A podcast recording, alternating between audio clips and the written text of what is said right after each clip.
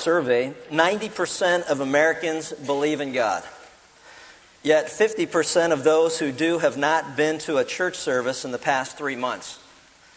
Only 1 in 10, 10%, believe in all 10 commandments, while 40% believe in five or fewer commandments. 82% of Americans profess to believe in an, after, in an afterlife that includes both heaven and hell, with almost half, 46%, expecting to spend eternity in heaven versus only 4% who see their future in hell. Now, how you account for the difference that still is out there, I don't know. But of the folks expecting to go to heaven, over 80% believe they will be there based upon their doing good deeds. Yet the Bible teaches that those who will be there will be there by the grace of God. In a recent study, we learned that Jesus clearly warned that many were on the wide or broad road that led to destruction, and few were on the narrow path leading to eternal life in heaven, which is 180 degrees from the survey results just quoted. Someone is wrong, and I know that it's not the Lord Jesus Christ. So, how does one account for such a disparity? I believe the answer is simple and yet very offensive when I say it, but it is because of ignorance of God and ignorance of His Word. I came across the following story that illustrates the value of having an understanding of Scripture The story goes that a new pastor moved into town and went out one Saturday to visit his parishioners, and all went well until he came to one house. It was obvious that someone was home, but no one came to the door even after he knocked several times. Finally, he took out his card and wrote on the back, Revelation 3:20, and he stuck it in the door. It says the next day as he was counting the offering, he found his card in the collection plate, and below his message was a notation, Genesis 3:10. Now, if you know the scriptures, you're probably smiling by now. But for those who may not know, Revelation 3:20 reads, "Behold, I stand at the door and knock. If any man hears my voice and opens the door, I'll come in and I'll have supper with him and he with me." Genesis 3:10 reads, "And he said, I heard your voice in the garden, and I was afraid, because I was naked."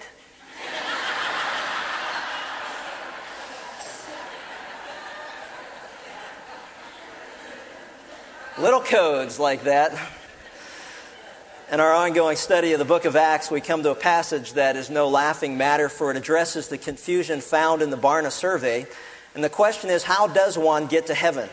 Is it in the, as the majority of folks today believe, by human effort, or is it as the Bible clearly teaches, that all those who ultimately will be in heaven one day will find themselves there by the grace of God? Turn with me to Acts chapter 15, which addresses very clearly this particular question and this issue.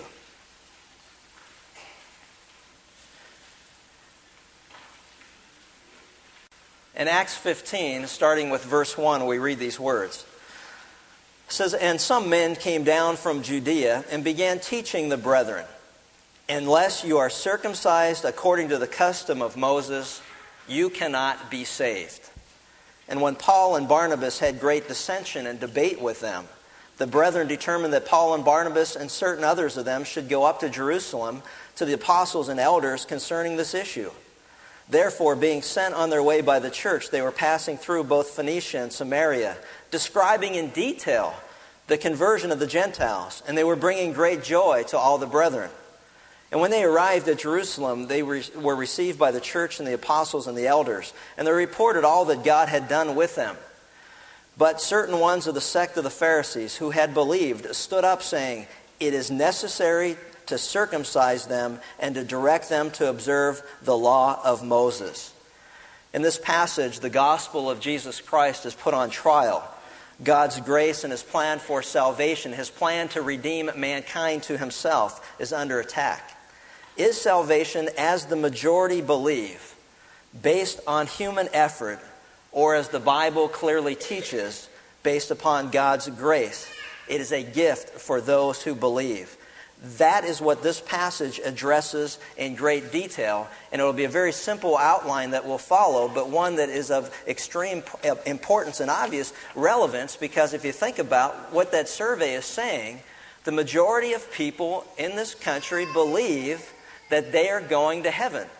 And the majority of them believe that they are going to heaven on the basis of their good works or efforts, that somehow they can work their way into the presence of God one day.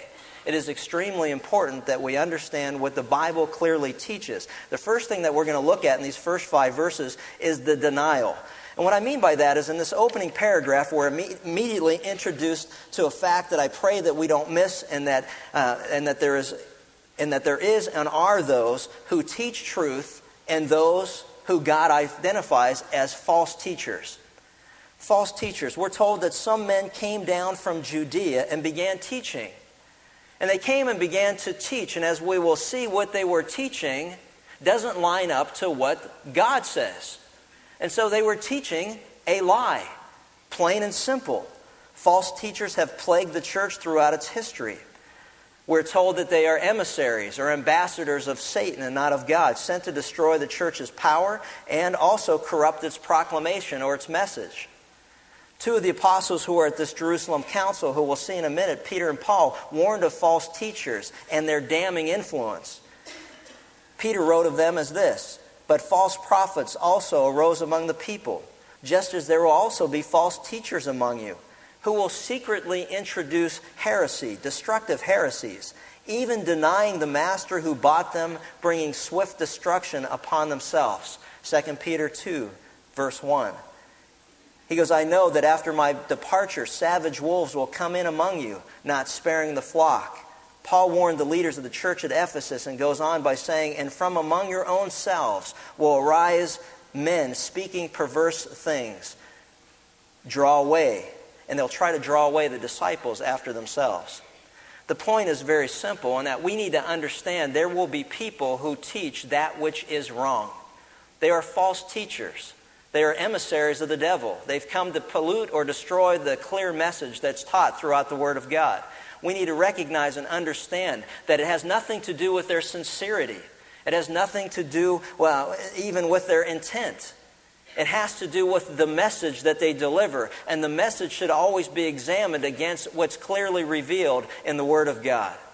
Paul went on to talk about those in Berea as being more noble minded than those in the city of Thessalonica.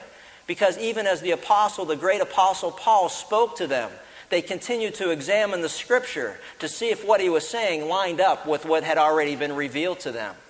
It's important that we recognize and understand that there will be those who specifically tell people that which is a lie.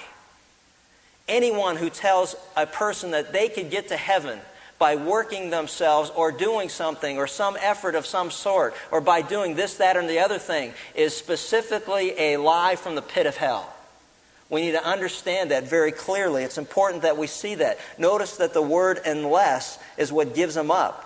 He says that you cannot become a Christian unless you are circumcised in this particular case. The word unless, carefully, what they were teaching was that they were denying those. They were denying that those who believed that they had come into a genuine relationship with God. How did that relationship take place? Because they were confronted with the Word of God. God's message was very simple that all mankind is fallen has sinned before God and has come into the world with a stain stamped upon their very soul, and that is we're all guilty of sin. The message was very clear that all have sinned and fall short of the glory of God, that none are righteous. That was the message that they heard. And they recognized that of themselves. I'm not perfect. I have made mistakes. And if God says the standard to this, I have fallen short of that standard, particularly because God's standard is perfection. And none of us, after all, are perfect.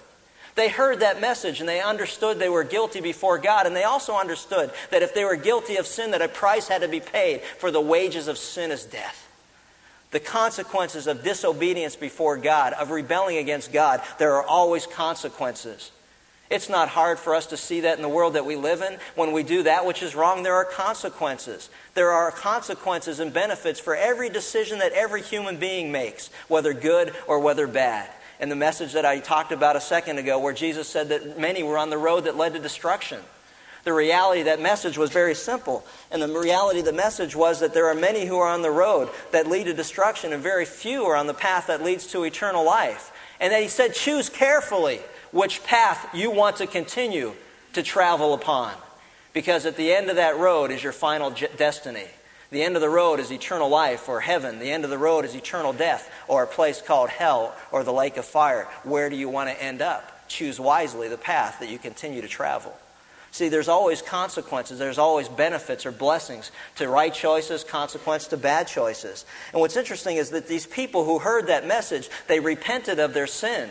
You're right, God, I'm guilty. And they, they repented, God, forgive me. And they turned from sin and they turned to God and they threw themselves upon the mercy of God, believing what He said, that the only way that they'll ever be made right with God is believing His plan which was that he loved them so much, and all of us, that he sent his only begotten Son into the world, the Lord Jesus Christ, that whosoever would believe upon him would be saved and not perish.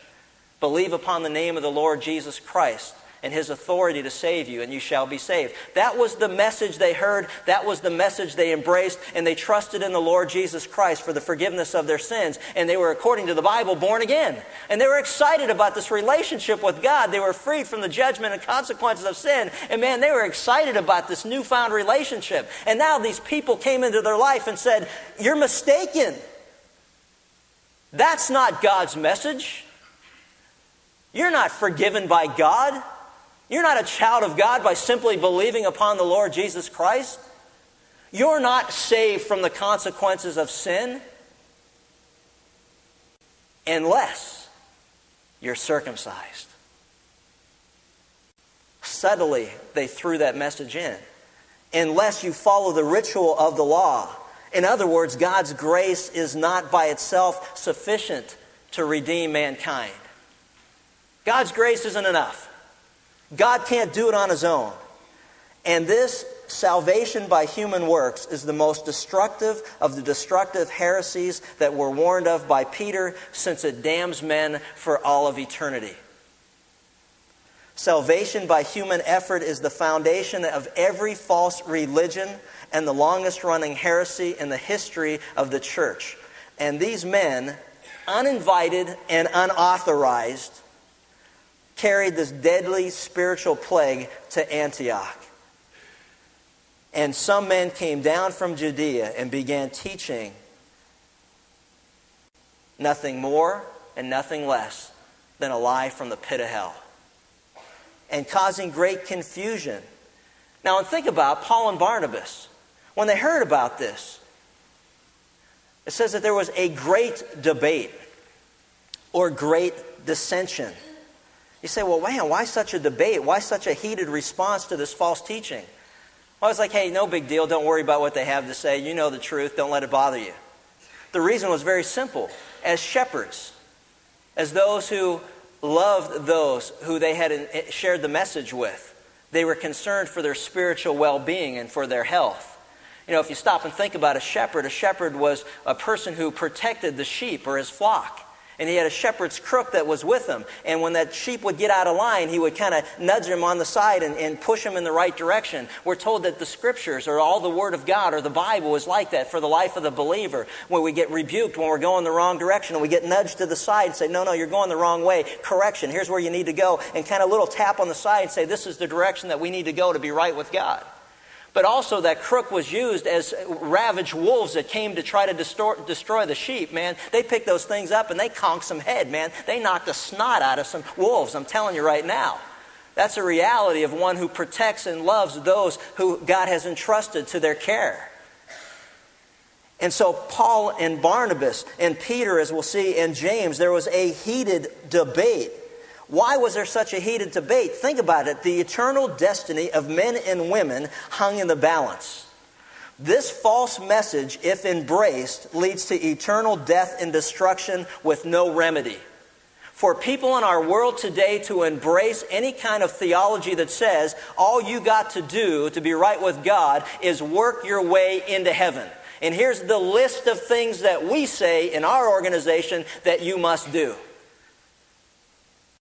For anyone to embrace that is to damn that person for all of eternity. Because the end of that path is eternal destruction. Why such a heated debate? Because eternal destinies were on the line. I mean, they got excited about it, they were angry about it. The gospel of the Lord Jesus Christ is clear. By grace you've been saved through faith, and not of yourselves. It's a gift from God so that no one can boast. It's not of human works or human effort. See, eternal life, forgiveness, and fellowship with God is at the end of the path for those who believe upon the Lord Jesus Christ. Those who work their way to heaven inevitably work their way to hell. And the point I want to make about this great debate is very simple. There are things in life worth fighting for. There are things in life even worth dying for. The Lord Jesus Christ died on a cross so that those who would believe upon him would have eternal life. I'm getting weary of the ignorance displayed by those who protest against those who put their lives at risk to fight evil. I get weary of seeing, and I wonder why we cover a handful of people who would say that fighting evil is somehow wrong. Let's all hold hands and maybe evil people will turn into good people. It's ignorance. We live in a world of moral absolutes. There's evil and there's good. There are lies and there is truth. And it's about time we get out of the gray and obscure and fuzzy twilight area that, no, that knows neither truth nor error. There was great dissension and a heated debate to protect the integrity of the gospel message that it's by grace through faith that one is saved and not by human effort. Today, that lie is seen in such statements as you're not really a Christian unless or until you've been, and then fill in the blank. Until you've been baptized, until you've been confirmed, until you've uh, received communion or celebrated the Lord's Supper, until you become a church member, until you give so much money, until you do so many good deeds and so much good work. You know, that lie is perpetuated. That great destructive heresy continues to our day, confusing people as to the integrity of the gospel message. The message is clear. It's by grace we've been saved through faith. And it's not based on a list of do's and don'ts, it's based on belief. Now, granted, there must be evidence of one's salvation. The Bible says, if any man's in Christ, he's a new creature. Old things pass away, all things become new. There should be an evidence by the way that we live our lives and conduct ourselves in a manner worthy of our calling. For those who say, I believed upon the Lord Jesus Christ for the forgiveness of my sins, and there's no, you know, there's no difference in your life after such a time has taken place, you better examine yourself to see whether you are truly in the faith because the Bible clearly teaches that there'll be evidence of it.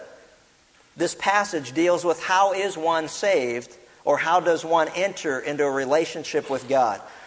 He goes on and says, And when Paul and Barnabas had great dissension in verse 2, and debate with them, the brethren determined that Paul and Barnabas and certain others of them should go up to Jerusalem to the apostles and elders concerning this issue. What they're saying was, man, you know what? This is such a major problem. We got to get the answer to this once and for all of eternity. Let's resolve this issue.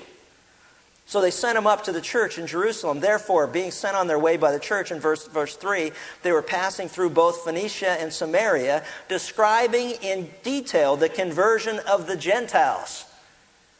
There was no question that Paul and Barnabas recognized the evidence that these men and women who had come to put their faith in the Lord Jesus Christ, believing in his death for their forgiveness of sins, believing in the power of his resurrection, that they had genuinely become born again.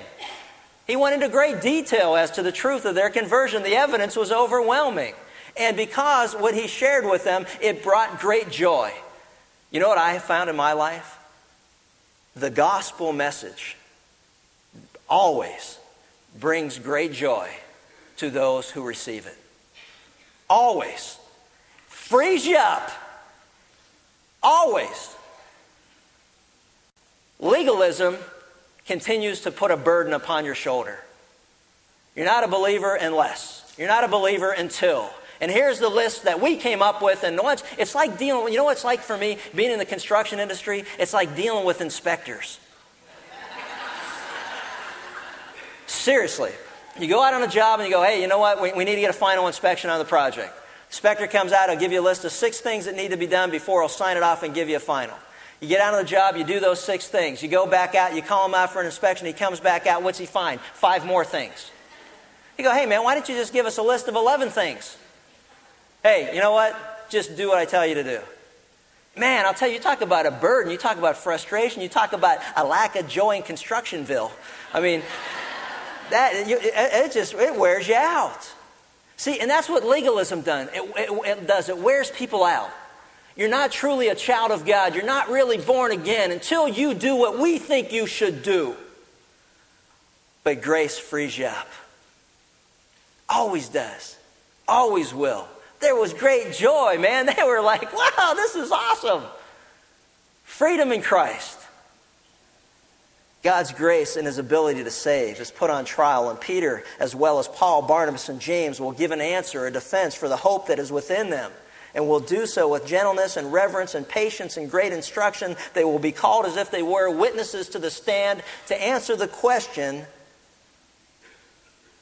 Is it by grace that you're saved? or is it grace plus? Lenski writes of grace plus to add anything to Christ as being necessary to salvation, whether circumcision or any other human work of any kind, is to, not, is to deny that Christ is the complete Savior, is to put something human on a par with Him, even to make it the crowning point, and that is eternally fatal a bridge to heaven that is built of 99 and one hundredths of Christ, and even only of 1% of anything human, breaks down at that joint and ceases to be a bridge to the presence of God. Even if Christ be thought of as carrying us for 999 miles of the way, and something merely human be required for the last mile, this would leave us hanging in the air with heaven being still far away and outside our grasp. It doesn't get any clearer than that. How would you answer the question of one who would come to you and say, Do you believe in God? Do you believe in heaven and hell?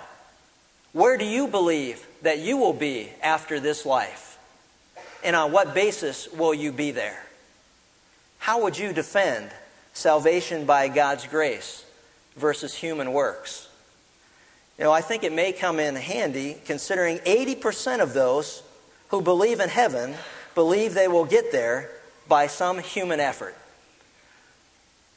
This is vitally important and urgent in such a time as this. It is always important, but particularly now when people are sensitive to spiritual things. It's very important that we don't promote a lie and confusion, but we direct them to the truth. There is no other way to heaven but through the Lord Jesus Christ.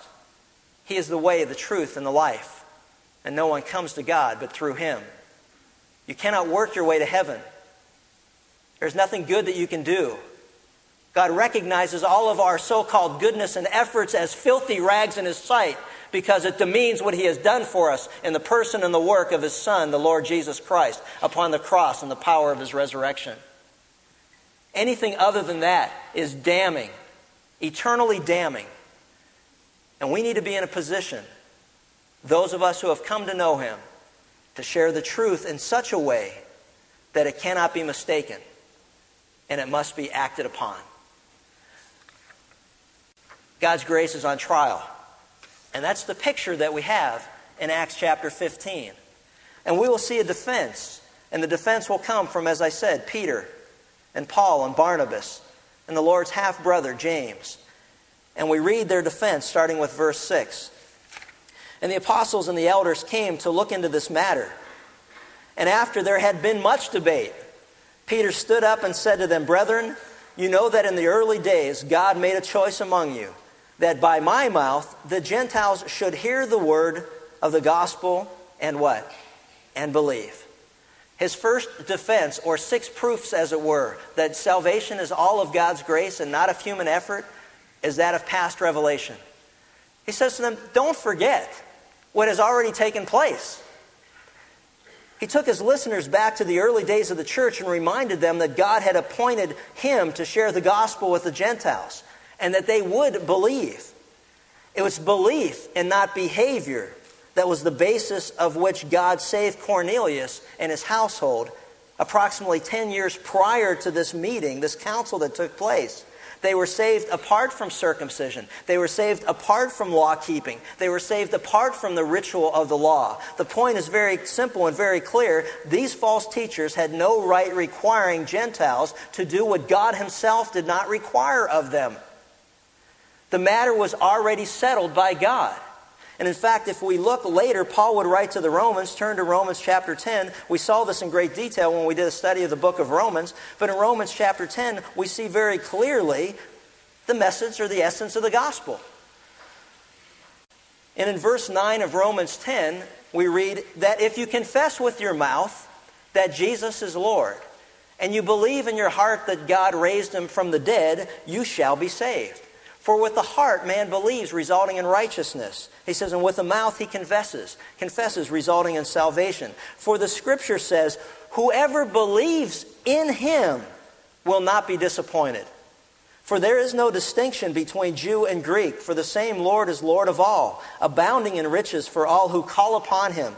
For whoever will call upon the name of the Lord shall be saved. He says, How then shall they call upon him in whom they have not believed? And how shall they believe in him whom they have not heard? And how shall they hear without a preacher? And how shall they preach unless they're sent? Just as it is written, How beautiful are the feet of those who bring glad tidings of good things. However, they did not all heed the glad tidings, for Isaiah says, Lord, who has believed our report? So faith comes from hearing, and hearing by the word of Christ. It is amply clear that the message as it was delivered would be received by some and rejected by others, but the message was very clear. Whosoever will call upon the name of the Lord shall be saved. Those who believe in him shall be saved. It had nothing to do with behavior. As I mentioned, behavior comes after belief. The second proof that he gives back to Acts chapter 15 has to do with the gift of the Holy Spirit.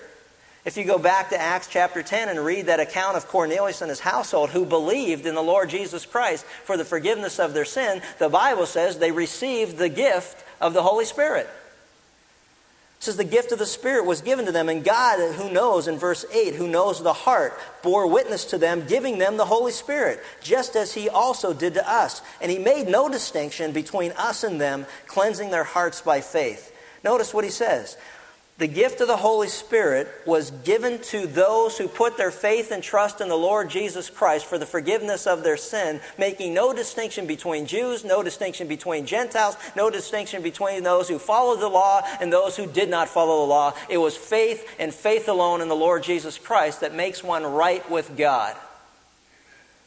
It's important that we see this, that it's the sacrifices of God are a broken heart a broken and contrite heart, O God, will never despise.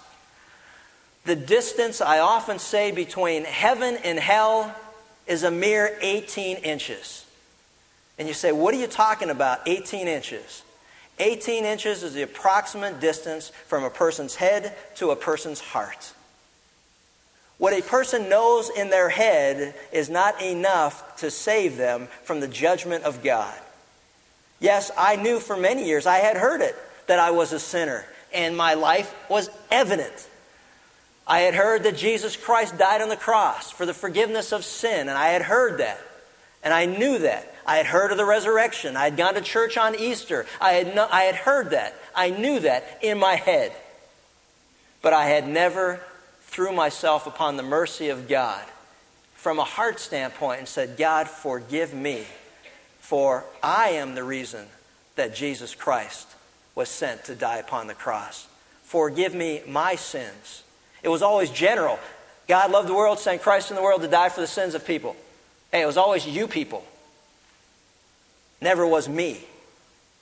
And when I recognized it was me, I said, Lord, I've heard this in my head, but I've never believed it in my heart. If we believe in our heart, we are made right with God. And I want you to notice something. And God, who knows the heart, bore witness that these men and women had genuinely come to confess their sin before God and fall upon Him to receive His mercy and believe upon the Lord Jesus Christ, His death and His resurrection for them as individuals. And God, who knows the heart, these people were born again from above because God knows our heart. In February of 1978, God knew my heart. And the Bible says, I was born again from above, not from down below. All of God, not of my works and not of my effort. They were born again. And the evidence that they were born again is that they had received the Holy Spirit. You cannot be born again without having the presence of the Holy Spirit in your life. That's another lie from the pit of hell that somehow you're born again and later you pray to receive the gift of the Spirit. What is that all about? That's not what the Bible teaches. We're washed and regenerated by the Holy Spirit. We're born again. We receive the Spirit of God who indwells us at the moment that we confess our sin and throw ourselves upon the mercy of God. At that moment in time, we're born again. We receive the Holy Spirit. Jesus said when the Spirit comes, and He came at Pentecost, and He's been with the church ever since, and He indwells believers who have come to faith in Christ as a down payment that what God has promised, He will fulfill. Jesus said, when the Spirit of God comes and indwells you, here's an evidence of it. I had tried to read the Bible before in my life, and it made absolute no sense. I want you to understand something.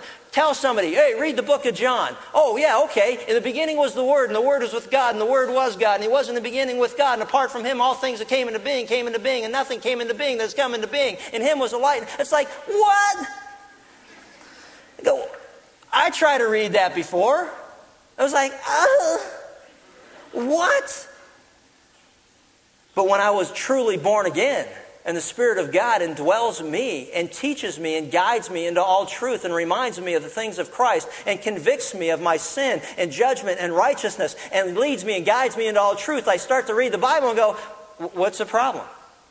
Why don't you understand that? Well, that's very simple. In the beginning was the Word, and the Word was with God, and the Word was God. Jesus Christ is the Word of God. Because later it says that He became flesh and dwelt among us. And He's a creator of all things. Well, that's not hard to understand it is for someone who doesn't have the Spirit of God because only the Spirit of God knows the mind of God and can under, understand spiritual things. See, they were given the gift of the Spirit, and what I love about what he says was this. Notice what he said. They received the Spirit just as he also did to us. Notice what he said. He said they received the Spirit of God, and we received the Spirit of God just like they did.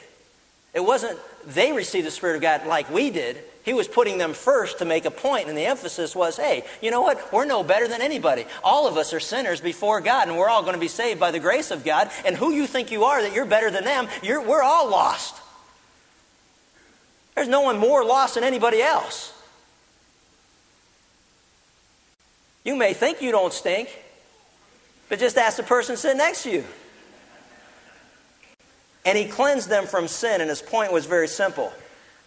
God, who knows the heart, isn't going to cleanse a person from sin who is pretending to be broken for their sin. Think about it. You can't play, I can't play games with God. God knows our hearts. If you confess your sin, agree with God what you did is wrong, He then is faithful and just to what? Forgive you and cleanse you of it. If you're playing a game with God, and we see that, you know, often, and we got to be careful of those things. That's why it's always very careful. That we got to be very careful about, you know, would you stand up, or will you come down front, or altar calls, or you know, stand up if you want to give your life to Christ, or whatever, or stand. It was like it was like you know, a few weeks ago, everybody stood up. Now, you know, the, the reality of that is, is that you know, there were people that were here that day that felt very pressured by the fact that everybody else stood up, and, and some of you people stood up before I even said anything. And, and that's always a concern because you go, What are you standing up for? I haven't even said what I'm going to say. Well, I don't care. Whatever it is, I'm standing up. Well, I'm going to ask whoever wants to buy me a new car, stand up. you know, we got to be careful. We got to understand what it is that we're saying we agree to. See, God knows the heart and said, hey, He knew their heart. They were broken. They were contrite. They asked God to forgive, forgive them. And guess what? And cleanse them of their sin. Cleansing their hearts. And notice what He says by faith and faith alone. Their hearts weren't cleansed because they worked hard to get it scrubbed. Their hearts were cleansed because they believed that God was more than capable of cleansing them of sin. He goes on, in another argument, the fourth one is hey, you know what? The, the inability of the law.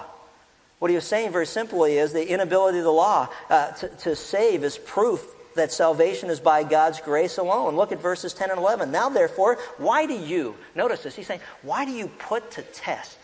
Why are you testing God? Are you crazy? What's wrong with you people? Why are you putting to test God by placing upon the neck of the disciples a yoke which neither our fathers nor we have been able to bear? But we believe that we are saved through the grace of the Lord Jesus in the same way as they also are. You notice what he's saying? He's saying, why are you going around telling people that the only way to heaven is by doing good works when you weren't able to do good works? Why are you telling people they got to be circumcised and follow the ritual and follow the law when you couldn't follow the law? Listen, the whole purpose of God's standards is to help us understand we can't do it. Honor your father and mother. Thou shalt not lie. Thou shalt not steal. Uh, thou shalt always have no other gods before God. Thou shalt not covet your neighbor's possessions. Thou shalt not covet your neighbor's wife. Thou shalt not kill. Thou, I mean, it's like you go, ah, who hasn't lied? Who hasn't cheated? Who hasn't stolen? Who hasn't wanted something that somebody else had? The whole purpose of the law is to help us understand about us what God already knows and that we are in big trouble. We can't do it ourselves. We need a Savior. And the law was a teacher or tutor that pointed to Jesus Christ. You can't do it, therefore I am doing it for you in the person of my Son, the Lord Jesus Christ. Since you can't do it, stop trying, confess that you are a sinner, turn from sin, turn to God, and believe upon the Lord Jesus Christ, and you shall be saved. That is the essence and the message of the gospel. And when they came to the witness stand, they said, Look, you know what? The past has already revealed that it's by faith and faith alone in the Lord Jesus Christ that one is saved. The past is already revealed because at the moment they were saved, they, were rece- they received the gift of the Holy Spirit, which was evident to all. We received the Holy Spirit, they received the Holy Spirit. We're all the same under God. They were cleansed from sin because God knew their heart and wouldn't give the Holy Spirit to one who had not confessed his sin and was not cleansed before God. The washing or regeneration all takes place at the same time. We're born again from above. Why are you, why are you trying to make them do what you want them to do when what you wanted to do you couldn't even do? What's wrong with you people? And then they went on and said, hey, and don't forget all the miracles that God had done through us to affirm and, and attest to the fact that what we were saying was true. And all the multitude, I love this, and all the multitude kept silent. A word of advice. Whenever you're wrong and the evidence is piling up against you, shut up. Just shut up. I know people say, oh, I don't like that word. Well, I don't care. You know, seriously. And, and you know what I say to you? Oh, shut up. That's just not nice. Oh, no, what's worse? Lying and defending yourself when you're wrong or telling somebody just shut up and stop doing it? Give me a break. All right. Where are we? All right. And here's why he said to shut up. He said, notice in verse 11, but we believe that we're saved through the grace of the Lord Jesus in the same way as they also. If you're going to say anything else, don't even bother. Shut up. And the last thing in number six is the last proof is that there were prophetic promises. Prophetic promises, meaning that the Word of God, you know, think about it. As always, when in doubt, when confused, check with the Word of God. And James, the half brother of the Lord Jesus Christ, stood up and went to the Scriptures as kind of the crowning argument and defense for the grace of God. He says, And after they had stopped speaking, James answered and said, Brethren, Listen to me. Simeon or Peter has related how God first concerned himself about taking from among the Gentiles a people for his name. And with this, the words of the prophets agree, just as it is written After these things I will return, and I will rebuild the tabernacle of David, which has fallen and I will rebuild its ruins, and I will restore it, in order that the rest of mankind may seek the Lord. And all the Gentiles who are called by my name, says the Lord, who makes these things known from of old. Now, you got to put your thinking cap on just for a second. But his argument is very simple, and here's what he's saying.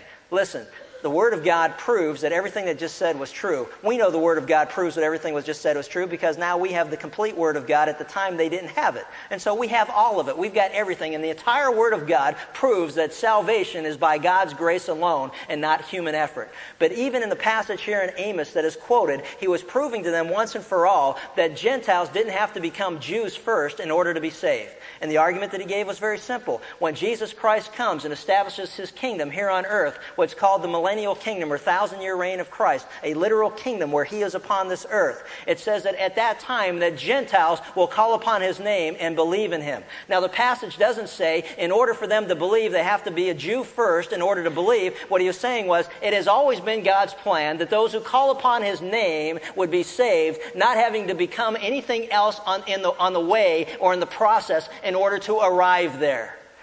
What the Jews wanted was Gentiles to become Jews first and then to become Christians. It's kind of like a mid, middle step. And what the Word of God clearly taught was, hey, in the past, no one had to go through anybody else. There's only one mediator between God and man, and that's the Lord Jesus Christ. In the present, nobody has to go through anybody else, but go directly to Jesus Christ for the forgiveness of their sins. And in the future, in the millennial kingdom, when Jesus comes again, no one will have to go through anybody else, but call upon the name of the Lord, and they shall be saved. These are the six proofs that were given evidence that it's all God's grace and not human effort that saves anyone who comes to faith in the Lord Jesus Christ. The past revealed it, the gift of the Holy Spirit in the life of those who have trusted in Christ, the cleansing of sin, because God promises if you confess your sin, eh, I'll cleanse you from it. And I know whether you mean business with me or not, or whether you're blowing smoke because you're playing some game because of somebody else around you.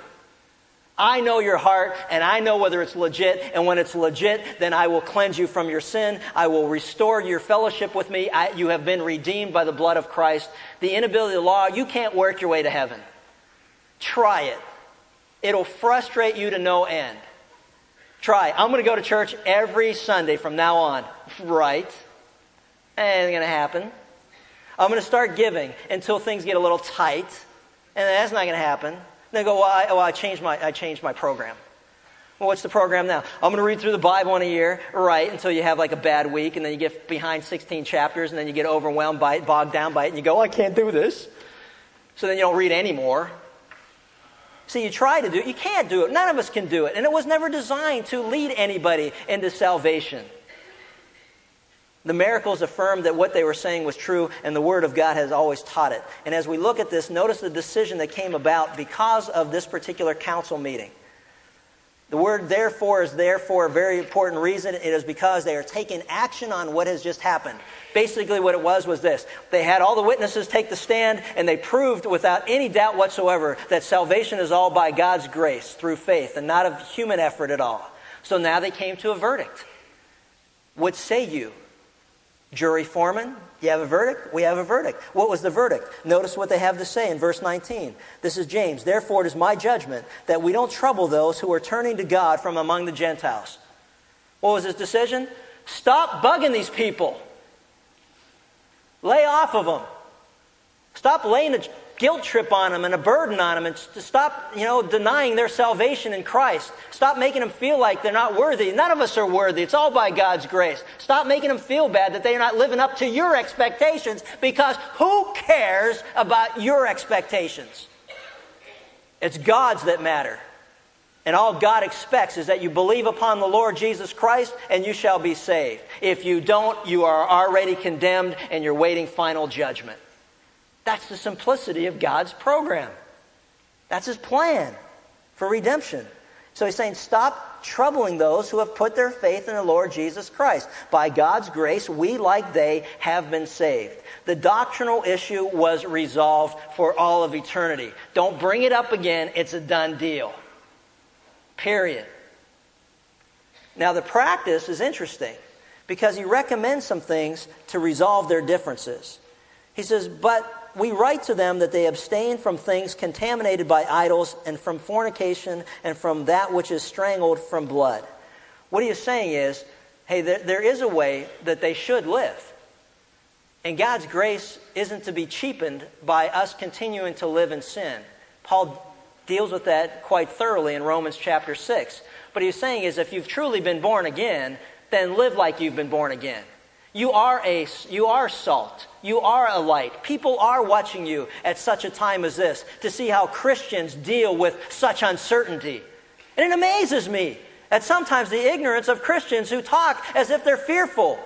What do we have to fear? God is in control of all things or nothing. It's just amazing to me. Well, whatever you do, don't go into a mall on October 31st. Well, how many of you have got that email? And it's like, oh, and then it's like, oh, okay, well, I won't. Well, we'll buy twice as much stuff on November 1st. What? Listen, we need to be discerning. We need to be wise. We need to be prudent. We need to seek God's leading and God's direction. But you know what? God leads and directs every individual uh, sometimes differently. All of us the same when it comes to the commandments of God, the Word of God. What is sin is sin for all of us. But God's leading in our life is sometimes different. I mean, here's an example. We have friends who are missionaries that are in Indonesia the State Department says you better get out of here because if you're pre- preaching Christianity or telling people that it's by God's grace they're saved through faith and not of some kind of hum- human effort or works, that you're going to get imprisoned or maybe even you're going to get murdered or killed. Now, there might be those who say, well, you know what? I, I believe God's leading us to go ahead and leave. But there may be people saying, you know what? I really believe that this is where God wants us at this time. And we believe that we're in God's hands. And if, we, if God chooses that this is where we end our earthly existence and where we'll enter into the presence of God, then that's something that we've decided before God. And not another believer could tell that person what they were doing is wrong. See, we who are led by the Spirit of God, who indwells us as believers, sometimes will be led in a direction as long as it's not in contradiction with the revealed will of God in His Word. Sometimes we're going to be led in an area that the rest of the world stands back and says, you know what, I don't think that's the direction you should go. Yes, is there safety in a multitude of counselors? Absolutely. But the counsel better come from the revealed will of God or Word of God that we see in the Bible. Should we look at, at, at, counsel? Yes. Should we look at the Word of God? Yes. Should we pray? Yes. If we're married, should we ask and consider what our spouse has to say and our family? Yes. But in its totality, when it's all said and done, we must also obey God rather than man.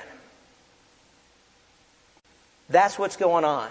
Their commands were hey, stop being sexually impure, which was a command, duh, and stop worshiping idols, which you no longer have to do because you know the living God. So those were commands. The concessions were, well, you know what? And since they deal with a lot of Jews and they spend a lot of time together and they come from a different background, what he was saying to them was, hey, listen, here's the deal. Stop eating food that will be offensive to your Jewish brothers and sisters in Christ. You know, they got to hang up because they've been following the law all of their life. They were told in the law that they had to prepare food a certain way, and kosher food was all the blood had to be drained out of it because the life was in the blood. And so then, you know, Gentiles would come along and say, "Hey, hey, uh, hey, Saul, you want to? You how do you want your steak? Medium rare?" And be like, "Oh, oh." Can't eat it medium rare. There's blood dripping out of it. What are you doing? You know, and they were had, they had so much dissension because of that. His point was very simple. When you folks are together, don't go out of your way to cause an offense with another brother or sister in Christ. If they are offended by you having your steak medium rare or raw or however, then you know what? Either eat something else or cook it to where they won't be disgusted watching you eat it. And that was a concession that has to do with the liberty of grace and that we don't go out of our way to offend brothers and sisters in Christ in areas where God says, hey, we have the freedom. Hey, when you're by yourself and there's no Jews around that have that background and you want to eat your steak rare, then have at it.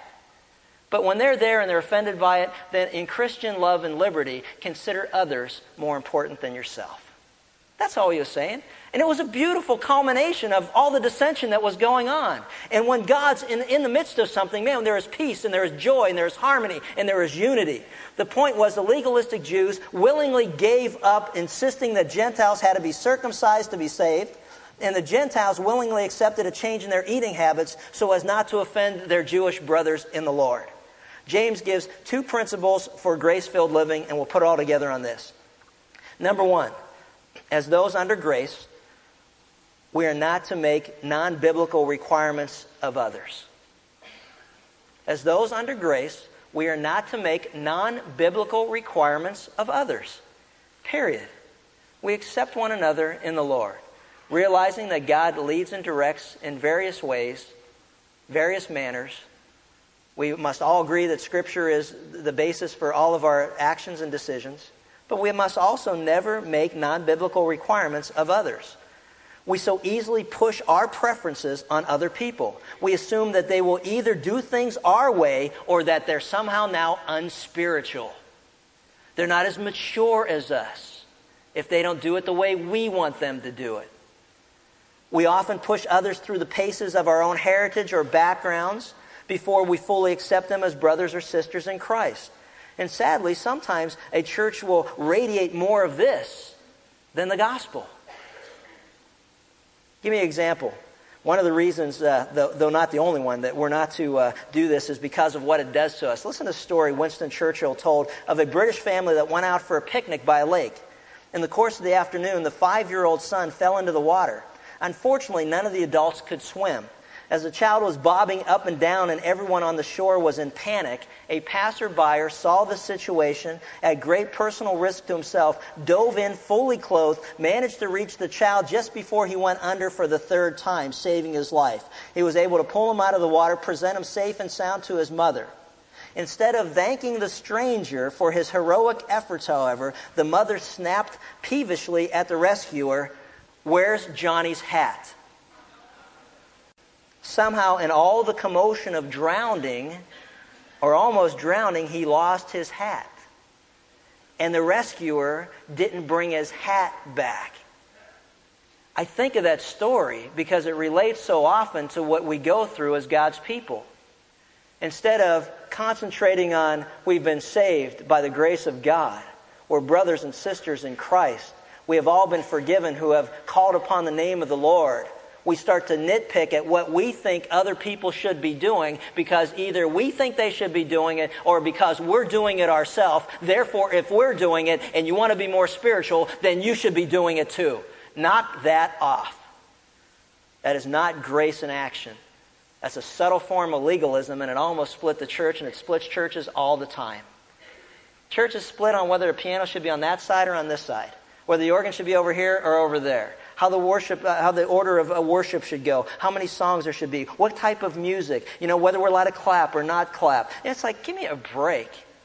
Why don't we just rejoice in the grace of God and salvation through Christ alone because none of us are worthy and none of us deserve it. Now, now for those of you who clapped, you just offended those who don't believe that you should clap. That's why we're so confused. It's like, I really, my heart wants to clap, but I, I just can't clap because I, I just don't know what to do. It's the funniest thing when I see these guys leading worship and they're just like, you know what, man, my spirit is dancing. But if it comes out to where it actually starts to affect like my leg or my hand, you know, I may be in big trouble. You know, all, all I'm saying is just, man, just loosen up. Relax. It's okay.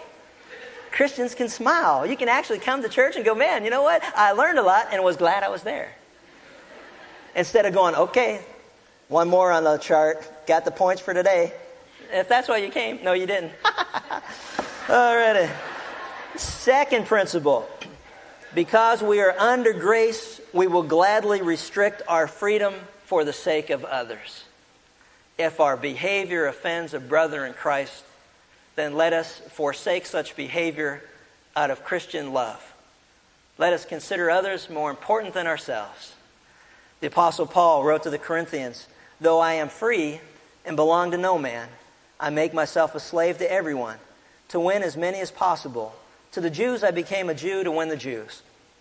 To those under the law, I became like one under the law, though I myself am not under the law, so as to win those who are under the law. To those not having the law, I became like one not having the law, though I am not free from God's law, but I am under Christ's law, so as to win those who are not having the law. What he's saying is simple. Don't ever miss the big picture. The big picture is that we are in the position that we are so that we can share the love of God with the lost and fallen world. So we can share very clearly that it's by grace that we're saved through faith and a gift from God so that no one can boast. Don't let other things get in the way and crowd out that message. Because we live in a world, as I already stated, that believes that 80% of people who believe they're going to heaven are going because of their own efforts. And the Bible says that that belief and those efforts will fall far short of the glory of God. It's by grace you've been saved through faith and not of yourselves. It's a gift from God and not of works, so that none of us could ever boast in the kingdom of God. Praise God for His grace. Father, we just love you. We thank you that it is your grace and grace alone that saves. It's not only the grace that saves us, but it's also the grace that, uh, that preserves us and the grace that you've given us to endure this life. Lord, I pray that we never become so stuffy and so legalistic and so demanding that our demands crowd out the simplicity of the gospel message. I pray that we never hold people up to our standard of behavior rather than to your word as the final say in what is truth.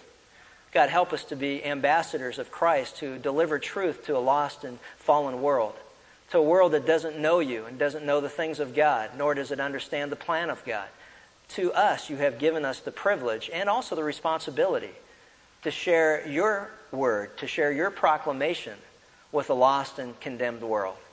God, I just thank you that it's by grace that I've been saved through faith and not of my own efforts because my efforts always fell short.